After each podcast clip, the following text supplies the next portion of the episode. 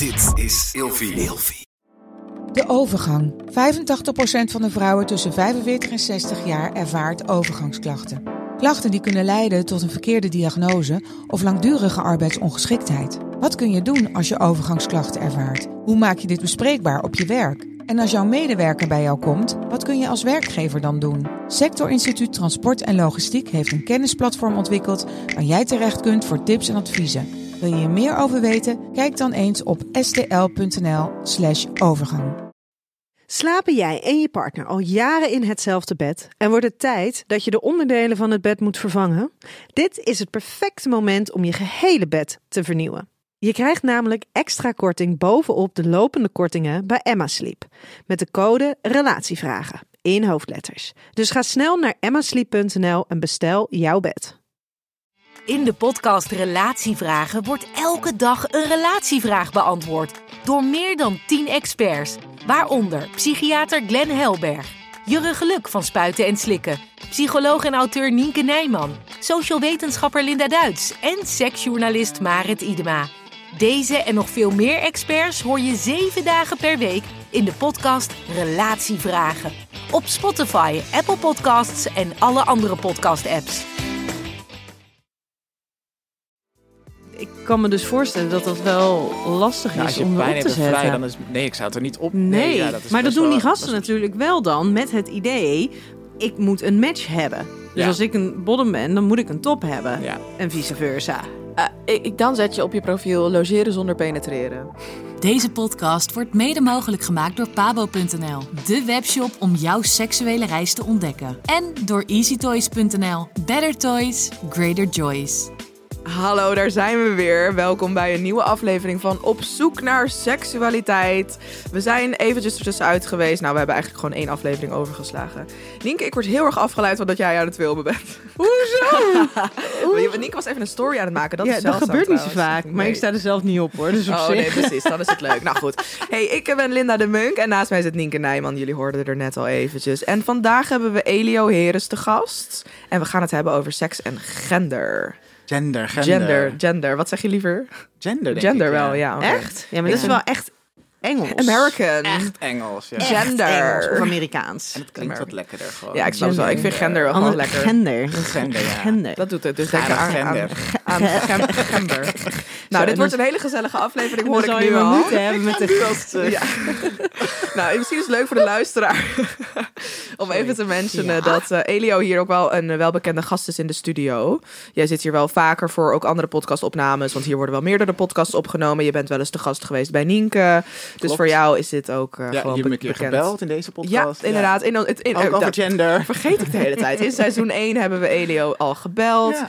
Maar voor de luisteraar die jou nog niet kent, wil jij jezelf even voorstellen? Nou, Elio Heres dus, orthopedagoog en seksoloog consulent in opleiding. Zo ben je ineens serieus.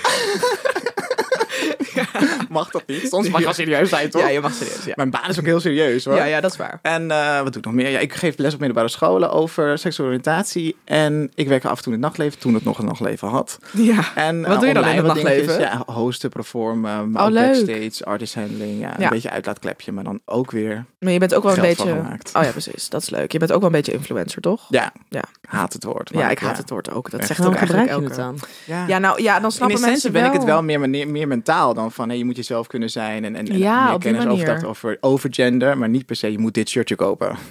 Nou. Nee, dus jij koppelt... Nee, Grapje. oh, vintage. Jij bent wel een Ja, beetje. Ja, ja, jij bent inderdaad vintage, van de vintage. Dat is heel Ja. erg leuk. Jouw Ja, dus jij koppelt er geen partijen aan. Nee, dat soms is natuurlijk een wat- opdrachtje, maar vaak niet. Nee, eigenlijk maar ik, ik gebruik influencer vaak gewoon voor mensen die op Instagram wat vol, weet ik veel, minimaal 10.000 volgers hebben en daardoor een bereik. Ja, En gewoon iets. oh, dat is misschien beter. En ik heb Toch? een Instagram bereik. ja, Ja. dat is wat we bereiken op Maar Instagram. vaak als je dan dat laat zien, je hebt een heel leuk gesprek met iemand en dan zien ze de Instagram. Oh, het heeft veel volgers. En dan lijkt in één keer meer belangrijk met mijn bereik. Ja. Maar dat vind ik dus niet. Bereik betekent niet belangrijk. En het is ook inderdaad, Hmm. wat doe je ermee? Ja, Wat doe je met Ja. je bereik? Inderdaad. Ja. ja. Nou, ik denk dat jij wel een heel erg leuk, ehm, nou, toch wel divers beeld misschien laat zien ook op je Instagram. En dat dat wel een positief effect Ja. heeft. Ook het Dus gesprekken ook, zeker. ja. ja, wat is Ja. bijvoorbeeld een, een vraag die jij trouwens veel krijgt hè, van- in je DM van volgers die, die misschien over Nou, seksualiteit, waar ze mee struggelen. Meerdere heteroseksuele mannen die dan in hun genderexpressie toch ja, gegenderde vrouwenkleding willen dragen en daardoor dan een beetje identiteitskrisis krijgen. Omdat ze denken, ben ik dan ook homoseksueel of ben ik dan transgender? En Ja. kan het wel, in mijn omgeving keurt het waarschijnlijk af en dat ze dan met mij praten om, daar, ja, om daarover te praten. Ja, dus Ja, echt dus dat trekt aan, want ik hetero... natuurlijk niet genderconform kleed. Ja, Dat trekt aan en dan... eh, dan wat, kun je dat uitleggen voor mensen die misschien niet helemaal snappen wat genderconform betekent? Dat jij je niet genderconform kleedt? Nou, de samenleving heeft, heeft nu in deze tijd bepaald wat, vrou- wat vrouwenkleding is en wat mannenkleding is. Bijvoorbeeld hakken zijn voor vrouwen en ehm, nou, basically mogen vrouwen wel alles dragen, maar mannen mogen Ja. veel minder. Eigenlijk Dus is dat broek- waar het en sneakers is, en hoodies zijn meer mannelijk. Eh, Ja. eh, en dat is hoe, hoe er nu naar gekeken wordt door de samenleving hier in Nederland. Ja. En als je dus dan, dan niet zo kleedt aan de hand van die stereotyperingen, dan ben je niet genderconform gekleed. Mm, ja, stereotypering is denk ik ook wel echt een keyword voor deze aflevering. Ja. We gaan het wel echt hebben over gender. En wat is nou volgens ons mannelijk of vrouwelijk? En wat is eh, überhaupt, is dat überhaupt een term die je op die manier kan gebruiken? En als je het dan hebt over dat jij je niet genderconform kleedt, jij maakt er wel echt een feestje van. Ja. Dus dat betekent parelkettingen, oorbellen, Ja. jurken, Ja, glitters. hakken, ja, ja. alles. je haar is Maar fantastisch. ook niet, maar ook niet per se dus altijd vrouwelijk. Ik speelde Nee. gewoon mee. Een beetje Ja. zoals Nee, David nu Bowie heb je ook gewoon een, een, een Oh ja, sweater leuk. aan, Ja, maar wel precies. weer twee, twee eh Mooie bling-bling oorbellen. oorbellen. Ja, hele mooie oorbellen. I love it. Maar ik, zeg- ik zeg het al vaker tegen jou. Mijn moeder volgt jou dus ook. En die vindt dat dus ook heel erg leuk om te zien met je outfitjes en je dingetjes. Ja, en, Ja. ze- en zij is ook eigenlijk, denk ik al, door mij misschien ook al wel heel ruimdenkend geworden. Maar dat, dat vindt zij dus, Ja. ook iemand van die generatie vindt dat dus heel interessant en leuk om te zien. Je moeder is Ja. mij ook gaan volgen. Echt waar? Ja, en die, Oh, oh, echt kudos voor jouw ja, moeder. Of die, Ja, en die, moeder. vol- die reageert, tenminste, die lijkt altijd Ja, als ja. een van de eerste. Oh, echt? Ja. Oh, ja, dat zie ik ook vaak bij Oh. mezelf. Inderdaad, bij anderen. Kan ze hem nog adopteren? Misschien. Oh. Ja. Oh. Nee, ja, mijn moeder is super supportive, dus dat is heel erg fijn. Ik denk, ik hoop dat ze. Ik denk ook dat. Nou, misschien luistert ze niet deze podcast trouwens. Ja, mijn moeder doet het niet. Nee. Nee, Snap omdat er toch te vaak wel. net even iets te intieme dingen worden Ja? verteld. Ja. Dat jij helemaal niks intiem Nee, vertelt. nee, nee, maar dat is vanuit mijn andere podcast is ze dat gewend. Oh. Zeker met de afleveringen met de vriendinnen, waarin iedereen Oh, ja. lekker aan het kletsen is Ja. en zo. En heeft toch zoiets uit test. nou, Ja, ja, ja, zijn er toch wel dingen die ik. eh, Nou, dan moet je maar zeggen dat ze deze wel kan luisteren. Ja. Ehm, nou, allereerst wil ik trouwens nog even zeggen: abonneer je op deze podcast of volg het. Want op, op Spotify kan je volgen, je kan, of je kan abonneren. Je kan ook tegenwoordig naar vriendvandeshow.nl gaan, slash op naar seksualiteit. Daarop eh, kan je ons ook supporten. Dus dat zouden we echt fantastisch vinden. Daar kan je ook een overzicht zien van al onze afleveringen.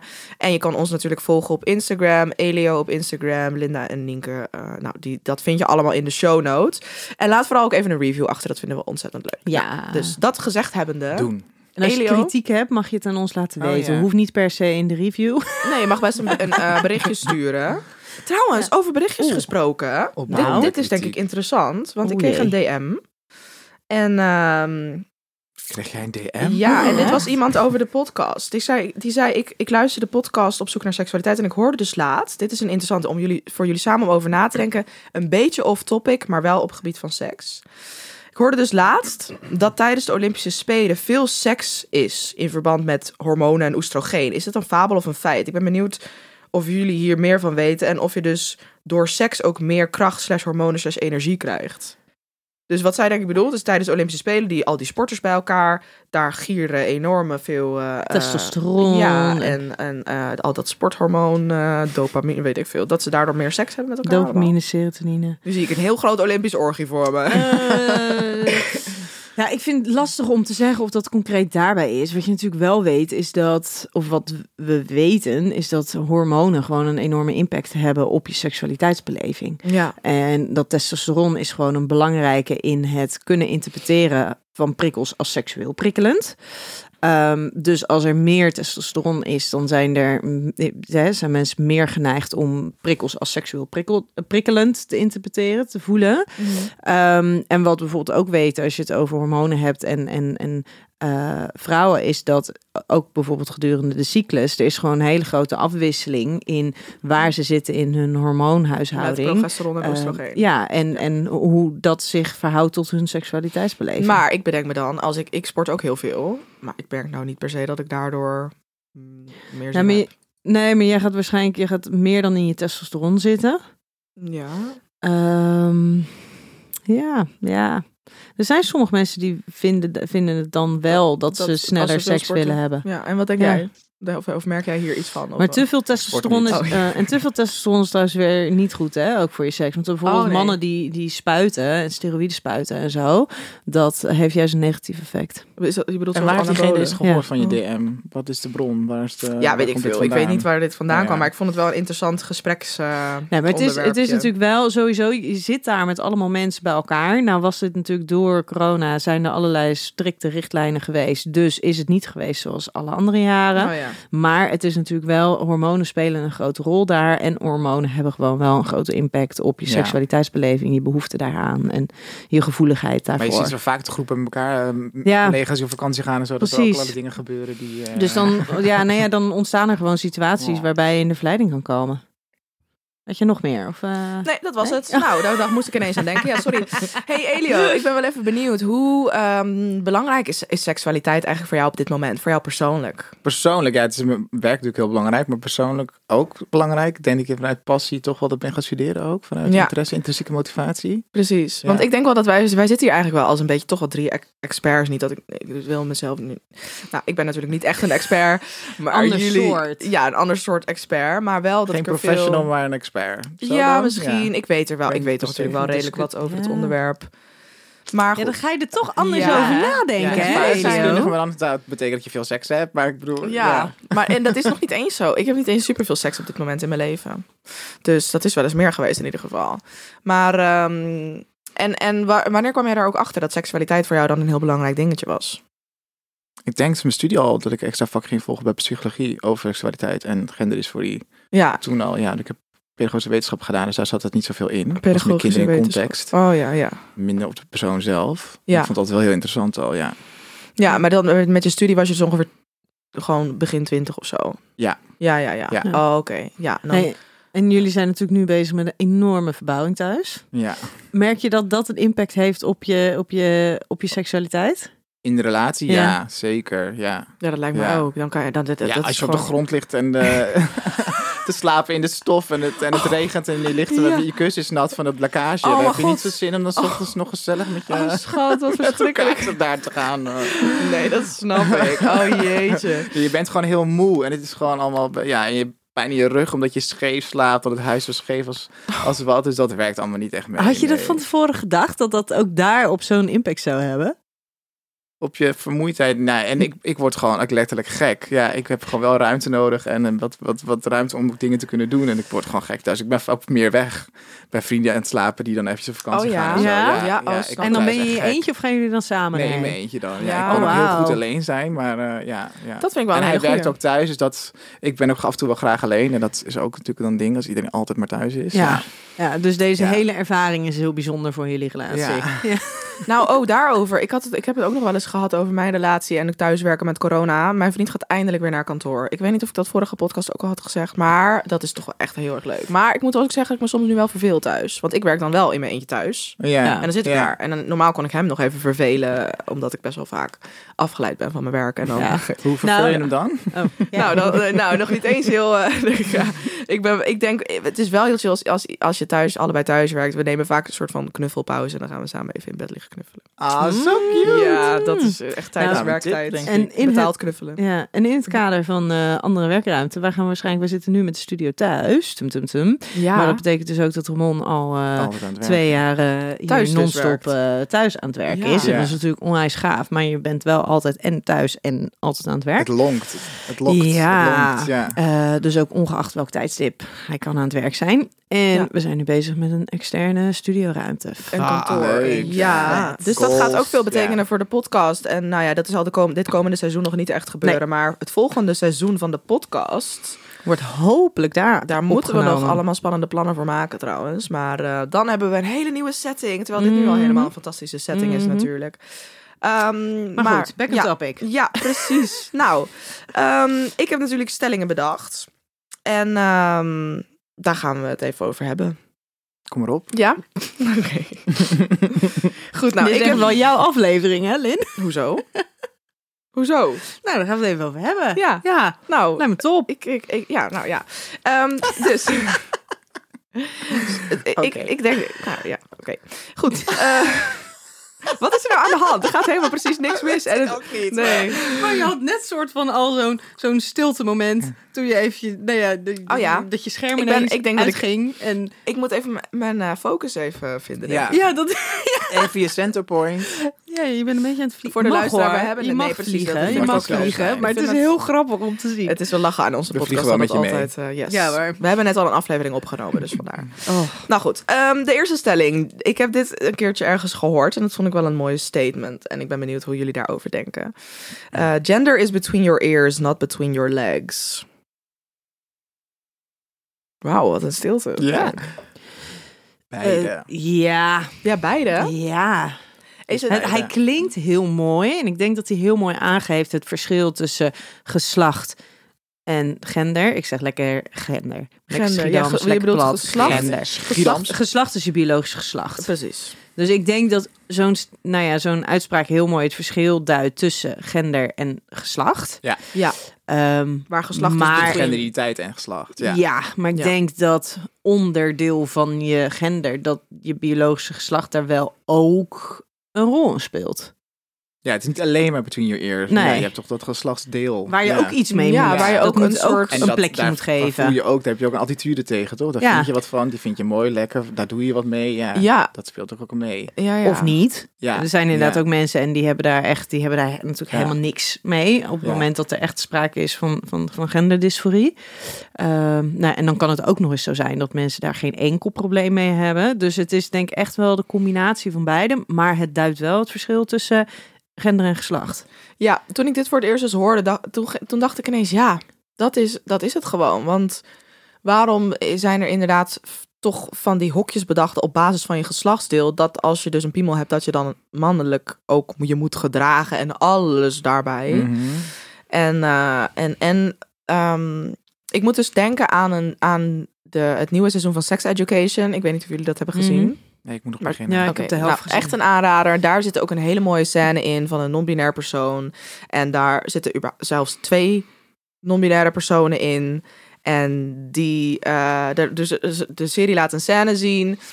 En dan zie je diegene eh, heel erg struggelen met, eh, met diens borsten. En nou ja, dat is, wordt heel mooi in beeld gebracht, inderdaad. Maar e- eerst ook nog met dat aftapen. Of zeg maar dat wat eigenlijk heel slecht voor je is. Niet Ja. met een officiële binder. En Oh, dan ja. Is er een ander non-binair persoon die diegene dan helpt. Nou ja, goed. In ieder geval eh, was dat heel mooi in beeld gebracht. En ik had het niet echt vaak in populaire series gezien dat dat zo wordt laten zien. Maar dat ging bij mij wel toen. Nou, ik vond het gewoon heel erg fijn om daar een beeld geschetst van te zien. Omdat ik mezelf er gewoon heel weinig nog bij kan voorstellen wat er dan nog meer is qua genderidentiteiten. Ja.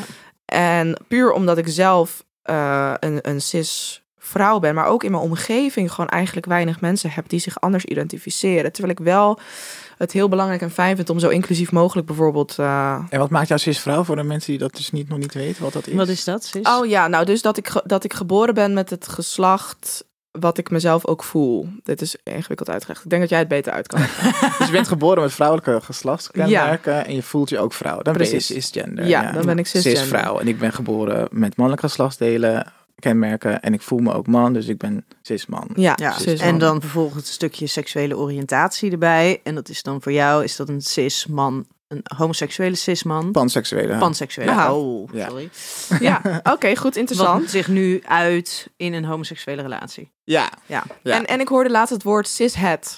En dat, we- dat, dat cis is hetero bedoelen ze Ja, ik precies. mee, ja. Dat is dat inderdaad. Want dat was ook in de aflevering van Damn Honey, noemden die meiden dat ook wel eens cishet. Dat schijnt ook wel weer een common eh, afkorting te zijn om te Ja. gebruiken. Terwijl ik eerst ook nog dacht, huh, wat wordt ermee bedoeld? Dus ik denk, ja, jij bent dan een cishet vrouw. Maar dat klinkt alweer een beetje gek. Dus ik dacht, laten we nog even uitleggen, want dat is helemaal een nieuwe Klinkt als woke. Griekse god of woke- zo. Nou, Ja. godin.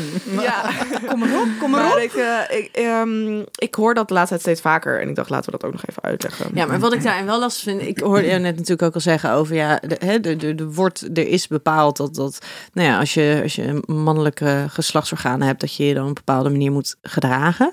Ik denk wel dat het belangrijk is om het een beetje in perspectief te plaatsen. Ja, er zijn altijd mensen geweest waar sprake is geweest van ehm, nou waar, van diversiteit. Waarbij dus niet altijd 100% identificatie was tussen gender en, en biologische geslacht.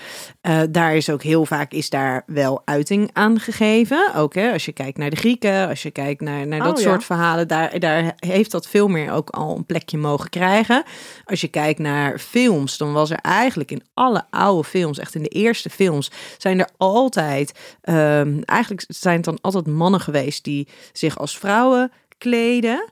Ja, Ehm, dat vrouwen nog geen film mochten maken. Nee, maar ja, dat was ja, het. dus dat Ja. is, weet je, er zijn natuurlijk altijd daar wel beelden van geweest. Maar als je kijkt naar de wetenschap rondom de seksuologie, dat is zo ontzettend nieuw dat alles wat we nu ontdekken, de enorme diversiteit die er is in, eh, in gender, in eh, seksualiteit, eh, in, in de expressies die daar, daarin zijn, dat is nog maar heel nieuw. Ja. Want de hele wetenschap rondom seksualiteit is nog maar heel erg nieuw. En dat heeft zich echt, nou ja, eigenlijk best wel in eerste instantie wat langzaam ontwikkeld. En pas nu zijn we dus in de gelegenheid waarin er ook meer aandacht kan zijn Ja. voor, nou ja, voor alles wat er is. En wat er daar bijvoorbeeld heel erg bij helpt, zijn dus persoonlijke verhalen van andere mensen die hier gewoon open over vertellen. Want Elio, ik denk dat jij ook altijd best wel in, in andere verschillende media open bent geweest over jouw, nou ja, wat, wat jouw ontdekking is van jouw eigen, eigen genderidentiteit eigenlijk. Ja. Kun je dat eens was wel vertellen? laat ook voor mijn gevoel. Ja. Ik was denk ik 22, dat, dat, meer, dat ging meer in het nachtleven werken. En toen heb ik gewoon gespeeld met, met dingen ontdekken en, eh, Ja. en, en, en, en uitproberen. En toen ben ik gewoon steeds meer ingegroeid. Ja. Mhm. Hoe, Maar ik hoe ben kwam- opgevoed als Jehovah's getuige, dus daar was natuurlijk alles Jehovah's best wel strikt. Ja. ja. En helemaal die gender, eh, genderrollen die zijn nog eh, strikter daar. Ja. Maar ik stond altijd wel met een dekbed en hakjes van mijn zusje voor de spiegel al wel, eh, Ja. wel dingen te spelen. En ik hielp mijn moeder altijd met kleding uitzoeken als ze voor de vergaderingen dan een mooie jurk. Dan ging ik altijd mee. Dus ik Oh had altijd wel al die, die styling oog zat er altijd wel in. Maar daar mocht ik eigenlijk verder niks mee. Dat was ook stiekem als mijn vader dan binnenkwam en ik stond voor de spiegel. Dan was het echt ja, afkeurend. En eh, dan was hij ook gewoon teleurgesteld. Dat zag je dan, dat hoorde je dan ook. Dus dat was altijd wel heftig. Dus toen ik eruit stapte en bij mijn ouders wegging, bleef ik ook best wel genderconform kleden. En ook wel die rollen aanhouden. Tot ik dus, eh, toen ik 22 was, mijn ouders heb geconfron- geconfronteerd met eh, waar- hoe ik ernaar kijk en voor mezelf opkwam. En daarna pas voelde ik de vrijheid om echt te gaan ontdekken in het nachtleven en gaan proberen. En toen nou, ben ik ermee ingerold. Ja, maar toen kreeg je natuurlijk ook door het nachtleven waar je in zat een veel breder beeld van wat er allemaal mogelijk was. Precies, ja. En toen dacht ik, nou, ik wil ook hakken en ik wil gaan dansen. En toen ben ik het gaan doen. En dat gaf een goed gevoel, voelde me steeds meer mezelf. Dus dan ga je daarin verder. En daarna is eigenlijk pas de kennis gekomen erover. Mm. Ja, en daar de ben je nu ook nog de over aan het leren, toch? Ja. Een beetje. Nou ja, Of nou, seksuologie. Dat dit is heb ik op je- zich ja. onder de knie. Die Ja, ja, precies. Inderdaad. Ja, ja, ja. Maar dat komt dat, dat, zal bijna dat, zeggen, je bent een specialist op dat vlak. Wordt dat eigenlijk ook nog genoeg bij die opleidingen? Nee. Over, wordt dat genoeg Nee, en het is ook echt best achterhaald. Sommige Oh, boeken echt? komen alweer van tien jaar terug. En dan, Het is ja, echt, het is dat echt klopt gewoon niet meer De eigenlijk. seksologie is echt gericht op seksuele dysfuncties. Dus ja, echt seksuele klachten zoals erectieklachten, pijn bij het Ach, vrijen. ja. Dat is, Ja. En dat is natuurlijk als behandelaar is dat onwijs belangrijk Ja, ja, om dat ja. soort kennis te hebben. Mhm. Ehm, en ja, dit is wel echt een subspecialisme, zeg ja, maar. ja, die ik nu in de training die ik geef aan, aan woongroep, maar ook aan andere organisaties, wel echt erin pak hoor, die genderkoek. En de, en Genderkoek, ja, leg dat toch eens uit, de genderkoek. Ja, de genderkoek is een heel makkelijk, het is gewoon een koekje die je ziet van een, van een persoon. van, een, van een gingerbread. man, een toch? gingerbread, ja. En daar zit heel makkelijk uitleg dat eh, je biologische geslacht niet hetzelfde is als hoe je je voelt. Je identiteit ook niet hetzelfde is aan hoe je je, je, je kleedt, dus hoe je eruit ziet en welke hobby's je doet en welke drankje je drinkt. En, en ook niet hetzelfde is als de, waar je op valt qua seksualiteit. Oh ja, is het bijvoorbeeld ook wel een heel simpel, simpel iets wat voor mij eigenlijk al super normaal is? Dat ik als vrouw mijn okselhaar bijvoorbeeld laat staan. Dat wordt voor- dus door heel veel mensen wel gezien als iets mannelijks of zo. Ja, dus dat is, genderexpressie zou dat, dat dan- is mijn, dus mijn genderexpressie is heeft dan... mannelijke puntjes. Ja, zoiets. Ja. Als je dat toch een soort van... van. Nou ja, het, het mooie is inderdaad met die. eh, Ja, het is een, de genderbread person. Het mooie is dat alles op een continuum wordt Ja, gezet. Met aan het een, precies. ja. En aan het ene Oh ja. eind wordt dus mannelijk gezegd, en aan het andere wordt vrouwelijk. Ja, En eh, eigenlijk op alles, dus je, je, op wie je valt, hoe je je voelt, hoe je je eh, uit. ehm, dat, dat, daar, dat kan je dus allemaal op een spectrum beantwoorden. ja. Dus je hoeft niet Ja. he- 100% heteroseksueel Precies. te zijn, maar je kan ook ergens daartussen zitten. Ja, Je hoeft niet 100% vrouwelijk te zijn in je, in je expressie, maar kan ergens, ergens op het spectrum zitten. ja. En wat ik daar mooi aan vind, is dat heteroseksualiteit dan ook op dat spectrum zit. Dus vaak hoor je cis-het mensen zeggen van... oh, ik vind alles prima hoor. Ik, eh, iedereen moet doen wat ze zelf willen. Ik vind het goed. Maar daardoor zet je jezelf ook eigenlijk buiten de groep. En die genderbread person, die zet eigenlijk iedereen... op zijn seksualiteit en seksualiteit en genderexpressie op een spectrum. Waardoor iedereen eigenlijk nou, onderdeel is van het geheel. En dat vind ik wel mooi. Ja, Kijk, het is eigenlijk heel inclusief. heel inclusief, ja. ja.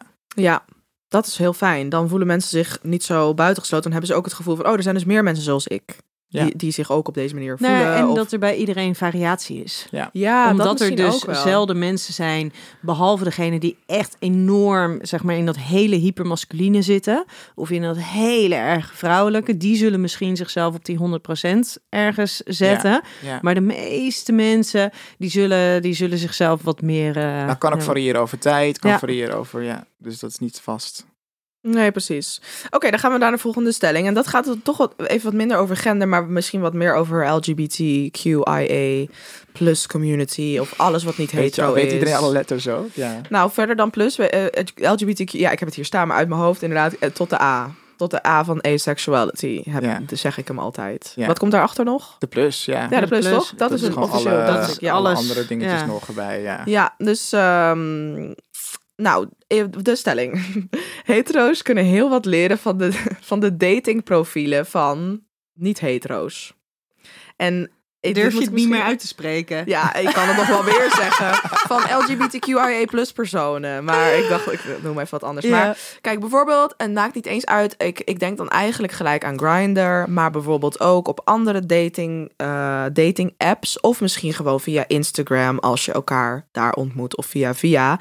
Dat ik dus heel erg hoor en zie dat, ehm, nou, ik denk vooral misschien homoseksuele mannen. Maar misschien ook andere niet-hetero mensen die veel duidelijker gelijk zijn over bijvoorbeeld hun seksuele voorkeuren. Wat ze wel en niet willen in bed. En daar kunnen hetero's denk ik dus heel wat van leren. Misschien, dat weet ik niet. Dat is de stelling, dus ik ben benieuwd. Oké, maar dan gaat het dus over dat stukje. Over het seksuele expliciet voorkeuren. uiten van seksuele voorkeuren. Van wensen. Ja. tevoren voor seks al uit, met Ja, elkaar bespreken. Voordat wie ze wat- überhaupt eh, elkaar kennen eigenlijk. Ja, ja. Ja, Nou, ik denk dat het, dat het ook, omdat heteroseksuele seks is natuurlijk, man, de vrouw wordt gewoon basically meestal geneukt en de man is dan de neuker. En bij mannen die seks hebben met mannen of vrouwen die seks hebben met vrouwen, zijn die rollen anders. En moet je het eigenlijk best wel een beetje je voorkeuren al laten vertellen. Want ja, wordt de, wordt de man geneukt door de andere man of is het andersom? Of en bij de vrouw wie gaat vingeren, wie gaat likken? Kan het allebei? Want er zijn natuurlijk die hè, top-bottom bij seks die man heeft met seks.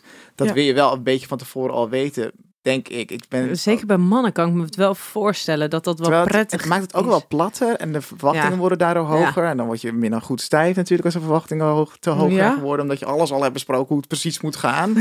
ja, ja. Dus dat vind ik ook wel weer. Het is ook een beetje plat. Het is ook wel leuk om misschien wat niet van elkaar te weten. En dat pas te ontdekken terwijl je bezig bent. En dan dat gesprek over te Als je daar op Dus dat zit- moment- daar twee kanten aan. Ja. Ja, als je op dat moment er goed over kan praten, dan wel. Maar sommige mensen hebben daar, dat vinden dat heel lastig op het moment zelf. Dat je bezig gaat. De- als ja. je bezig bent, dan te zeggen, nou, ik heb liever dit of ik heb liever dat. Ja, of nou, misschien een wijntje drinken eerst en kletsen. En niet meteen eh Ja. gaan rambammen. En dan nou, langzaam erover kletsen. Dat is misschien ook wel een leuk Ja. voorspel. Ja. Heel ja, maar leuk. wat ik me wel kan, zeg maar aan.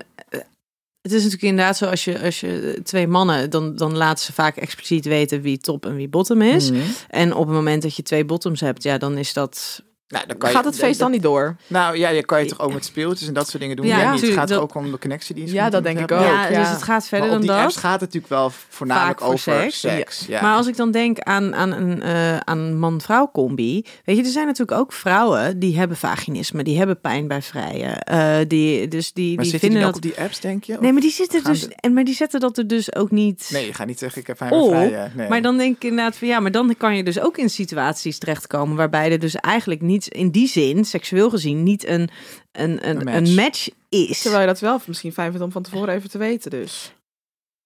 Ja, maar, dat, ja, maar Eh. ik, ik kan me dus voorstellen dat dat wel lastig Ja, is om erop te en zetten. vrij, dan is... Nee, ik zou het er niet op... Nee, ja, dat is maar dat doen wel- die gasten natuurlijk wel dan met het idee, ik moet een match hebben. Dus Ja. als ik een bottom ben, dan moet ik een top hebben. Ja. En vice versa. Eh, ik, ik- dan zet je op je profiel logeren zonder penetreren. Ja, heerlijk Dit heb ik deze. een keer gehoord. Ik dacht, dit, dit is perfect toepasselijk. Als je dus als vrouw, en ook al heb je vaginisme of iets anders, of je Of wil gewoon gewoon geen niet, zin in- geen zin om te Ja. penetreren, dan zet je op je datingprofiel, logeren is oké, maar geen penetratie. Oh, die vind ik eigenlijk best Ja, grappig. maar ik denk dat, dat meteen wel heel veel mensen dan doorswipen. En, Ja, en dat ze denken, oh ja, ik wil wel penetreren. Terwijl er zijn natuurlijk meer Ja, dingen mogelijk. Ja. die- als je dus geen, bezig bent of je hebt dat gesprek op, de bank met een wijntje. Maar dan kom je nou, ik wil niet gepenetreerd worden, maar ik kan wel heel veel leuke dingen bij je doen. Ja, met je doen. Ja. Dus dan, maar dat is als je het Dat zo is- plat ja. maakt, dan, dan mensen denk ik gewoon meteen door. Ja, oh, dat is moeilijk, ga ik niet doen. Ja, Mhm. Ja, het gaat, en het gaat, dus de creativiteit gaat daarin ook een beetje verloren. precies. Ja, ja. Maar wat ik nu ineens wel denk, wat ik ook echt van mening ben, is dat he- hetero's over het algemeen echt wat veel kunnen leren van LGBT-seks. Van, van gewoon niet-hetero-seks. Want? Nou, omdat eh, lesbische seks en homoseks, daar zijn zoveel leuke creatieve handelingen te doen, waar sommige hetero's echt geen eens weet van hebben van, oh, kan dat ook? Of oh, kun je daar ook zo lang mee bezig zijn? Of toch? Want de focus ligt bij heteroseks gewoon enorm op penetratie. Dus ik zie heel erg dat, dat, dat ik denk dat over het algemeen veel hetero-koppels daar wel wat van kunnen leren. Ik voel toch een beetje een soort van ongemak. Ik denk die, die, die tweesplitsing tussen de heteroseks Ja. en niet-heteroseks. Mhm. Volgens mij kunnen gewoon wat van ik. elkaar leren in seks. Want ook, ik denk genoeg Ja. homokoppels hebben saaie seks en doen niet penetratie of doen juist niet neuken, alleen maar pijpers. Mm. Ik denk dat je van elkaar kan leren, niet per se. Je hebt ook gelijk, want het is ook Zo zo lastig om het... Nee, tuurlijk. Ja, het is ook zo lastig om het hierover te hebben. Ja, maar- en juist. nee, maar ik heb dat. Ja. Ja. Ja, maar ik heb dat al vaker in een gesprek hierover in een podcast. Eh, dat je toch een beetje gaat generaliseren, omdat het makkelijker wordt om het daardoor om het zo te benoemen of zo. Ja, maar dan hou je het. Ja, dat, ja. Maar dan hou je het dus Ja, wel in stand. Dan hou ik Ja. het ook in stand. Terwijl Ik- je- Categoriseren ja, houdt ook die categorie in Ja, stand. Ja. Dat is ook waar. Ja, jeetje. Dat is echt super lastig. Want inderdaad, we willen eens dat, dat ja. Maar wat ik, wat Nou. ik me wel daarin kan voorstellen, en nou ja, dat, dat kan jij beamen of niet. Als je inderdaad als, als twee mannen met elkaar seks hebben, ja, die hebben op een andere manier seks met elkaar dan een man en een vrouw. Want het lijf werkt anders, eh, andere dingen voelen lekker, het reageert anders. Dus je gaat op een andere manier met seks om. Je kleurt het op een andere manier in. Net zo goed als twee vrouwen seks hebben Ja. of Ja. überhaupt twee mensen. Maar ik denk ook dat dat voor elke samenstelling van mensen weer Ja, anders is. dat gaat is ook. interactie Het- inderdaad. ja, Weet je, het is, ja. je kan mij niet ja. vertellen dat jij ehm, je op dezelfde manier seksueel gezien bewogen hebt met al jouw mannelijke bedpartners als dat je nu doet tuurlijk, met dat Jesse. ook zo. Nee. Ja. Dat, is, dat varieert natuurlijk elke keer weer. ja, dus daarin maakt gender eigenlijk en geslacht helemaal niet zo heel veel uit. Nee. Maar toch vind ik wel, dat wilde ik gewoon even zeggen, dat heteroseks te veel is gefocust op penetratie. ja, maar Waarom daarin vind je dat eigenlijk? Ja. Nou, dat, Is dat, dat, verkeerd dan? Als het... ja, soms kan dat verkeerd zijn, omdat dat dan het ultieme doel is, waardoor er te snel naar bewogen wordt, zeg maar. Ja. Dat dus een vrouw nog helemaal niet ready is Ja, om dat te is bij mannen. weet Dus je? mannen ze legt ook de focus wel op dan dat ja, neuken. Oh, dus ja? bij mannen, ja, oh, ja. daar ligt dat ook op. En dat Oh. gebeurt dan vaak ook te snel. Ja. voordat Ja. daar voldoende opwinding is. Ja. Dus Ja. ik denk dat dat. En waar je voor moet waken is, er zijn, er zijn ook gewoon een heleboel, als je het dan hebt over, over de man-vrouw samenstelling, zijn ook een heleboel mannen die ernstig hun best doen om de vrouw wel aandacht te Ja. geven. Ja, ja, ja. En sterker nog, er zijn ook een hele groep mannen die daarin de aandacht op zichzelf verliezen. Mm. En daarin dus bijvoorbeeld zelf hun eigen erectie verliezen. Omdat ze zo Ja. bezig zijn Oh, met de ja. ander. Dat ze helemaal niet meer ja. gefocust zijn op zichzelf. Dus Oh, ja. je doet daarin in heel veel mensen tekort om het alleen maar op de eh, zeg maar alleen maar vol vast te houden dat penetratieseks hetgeen is waar het, waar het om gaat. En er is Ja. absoluut wel een, een groep mannen die dat kent als seks. Net zo Mhm. goed als dat er heel veel vrouwen zijn die dat kent. Ja, Ja, maar dan is het ook- pas seks. Ja. De, Ik merk ook wel, dit, dit komt heel erg uit die feministische kringen waar ik in zit. Dat dit, dat dit een ding is. Ja, dat denk ik wel echt. Maar goed, ehm, de eh, volgende stelling, de laatste stelling eigenlijk alweer. In een queer relatie, dus dat, met queer bedoel ik dan eigenlijk ook weer alles wat gewoon in geen hetero oh, whatever, oké.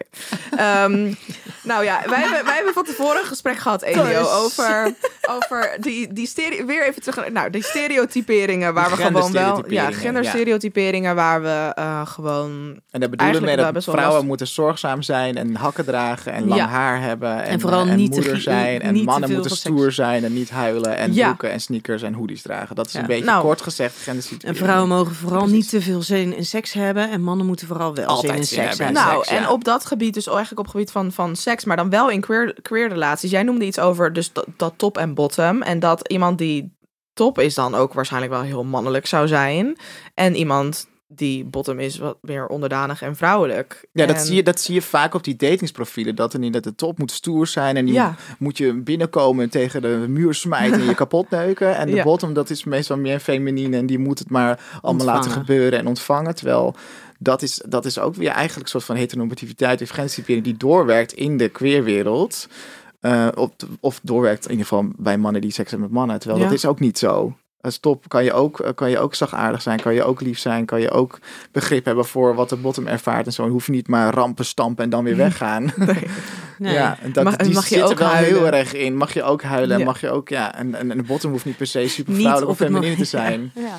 Wat? Maar Wat nee. zeggen? Niet op een Nee. moment. niet op het moment dat je bezig bent, Nee, helpt. dat Mag is ook wel. een beetje bijzonder. Kan ook wel weer een mooi gesprek zijn trouwens. Ja, ja. nou ja, en dan is, het, is het, eh, dan is het beter als het vanuit een emotionele tranen zijn dan dat het bijvoorbeeld vanuit pijn eh, Nee, tranen ja, nee, dat hallo. Daar- dat- dat dacht ik me eventjes.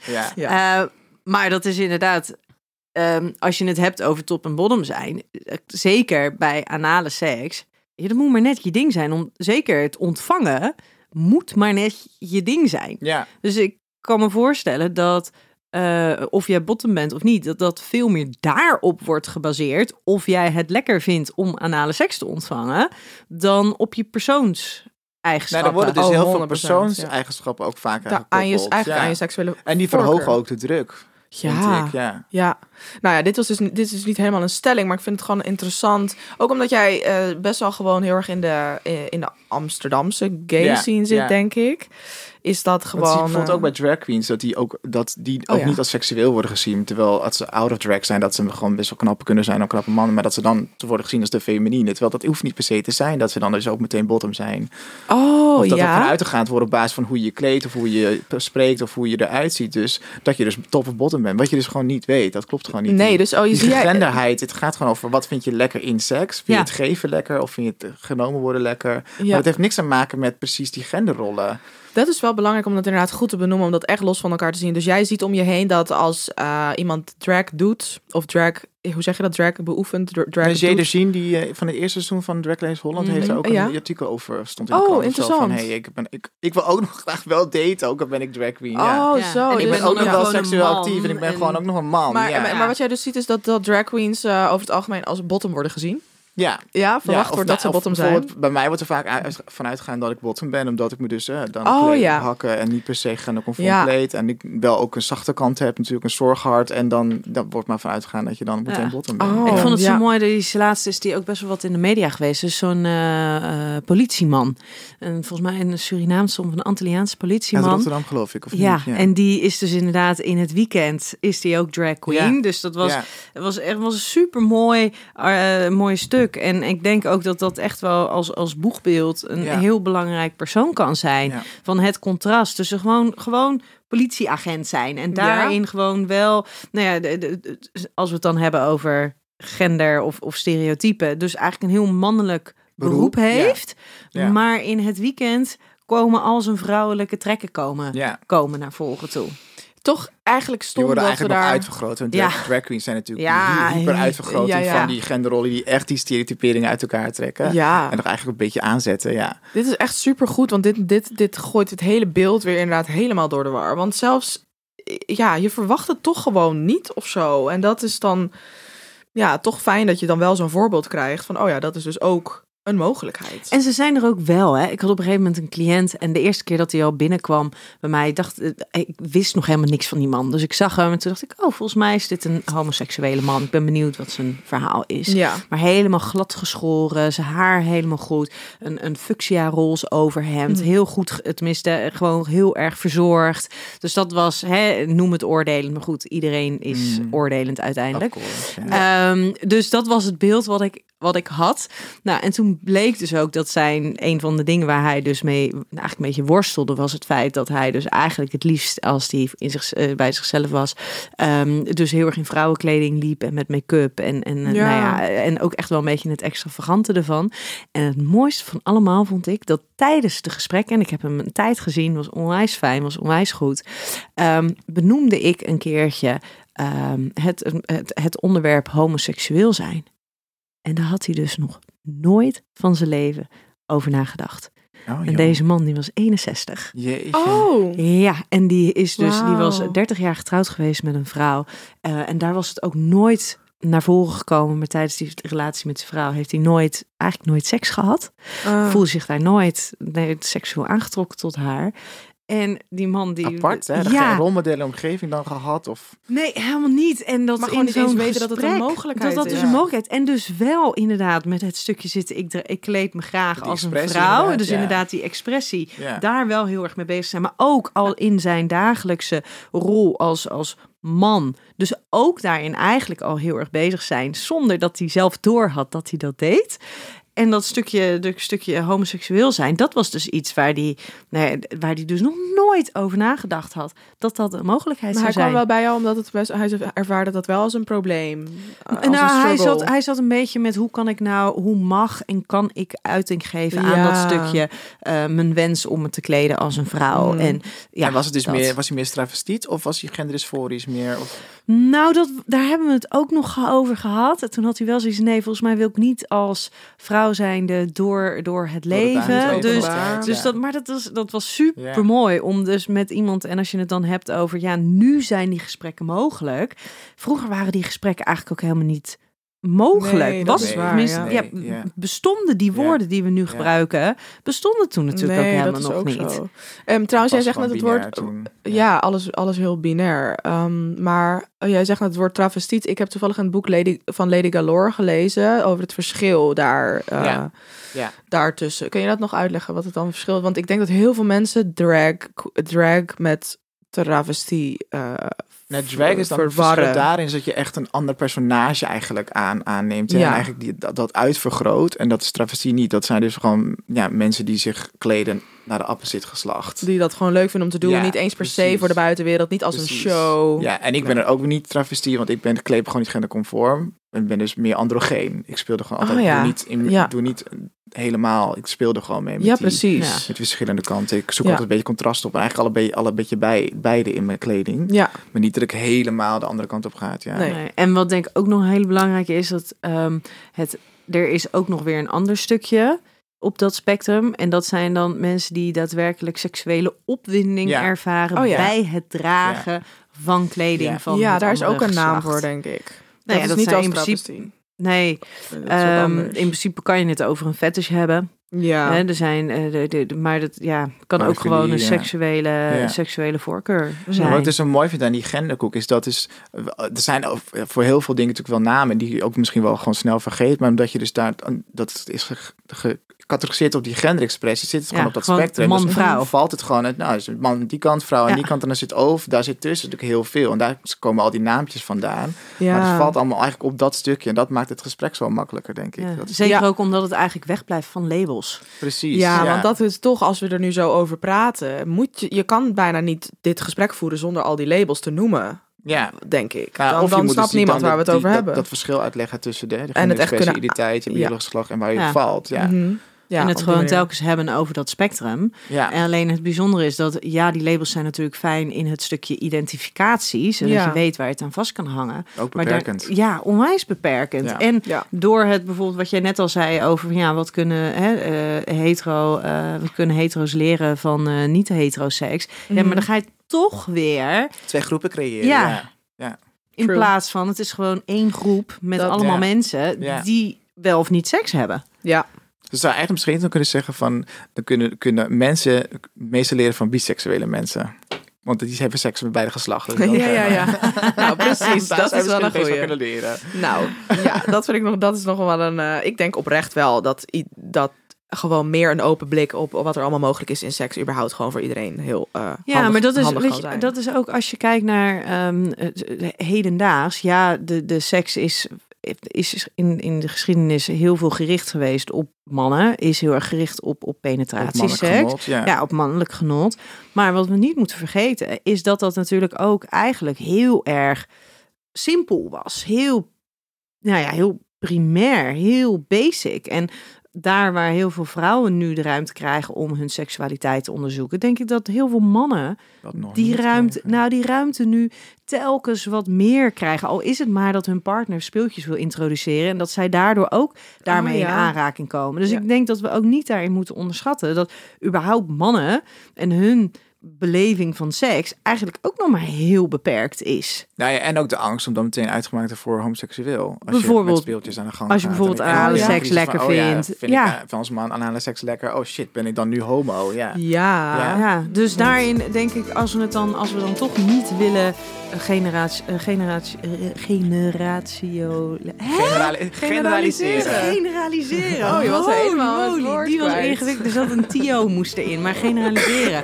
Maar dan denk ik dat dat ook wel, dat we dat echt niet moeten onderschatten. Wat mannen eigenlijk daarin ook over hun eigen seksualiteit nog kunnen leren. Ja. Daar Ja. komt misschien dan die penetratie eh, verhaal dan vandaan. Ja. dat denk ik ook. Dat is dat, ja, maar ja, dat komt in heel veel dingen eigenlijk wel terug. Nou, interessant.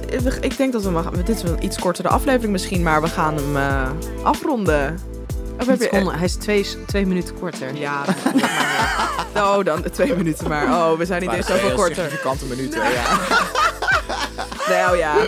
Nee, dus eh, heel erg bedankt voor het luisteren. Eh, Elio, heel erg bedankt voor jouw wijsheden Het was en jouw pleasure. je, je toevoeging. Ja, Ja. fijn dat je er weer was. Yes. Oké, nou tot de volgende keer jongens. Doeg. Hoi hoi. Doei.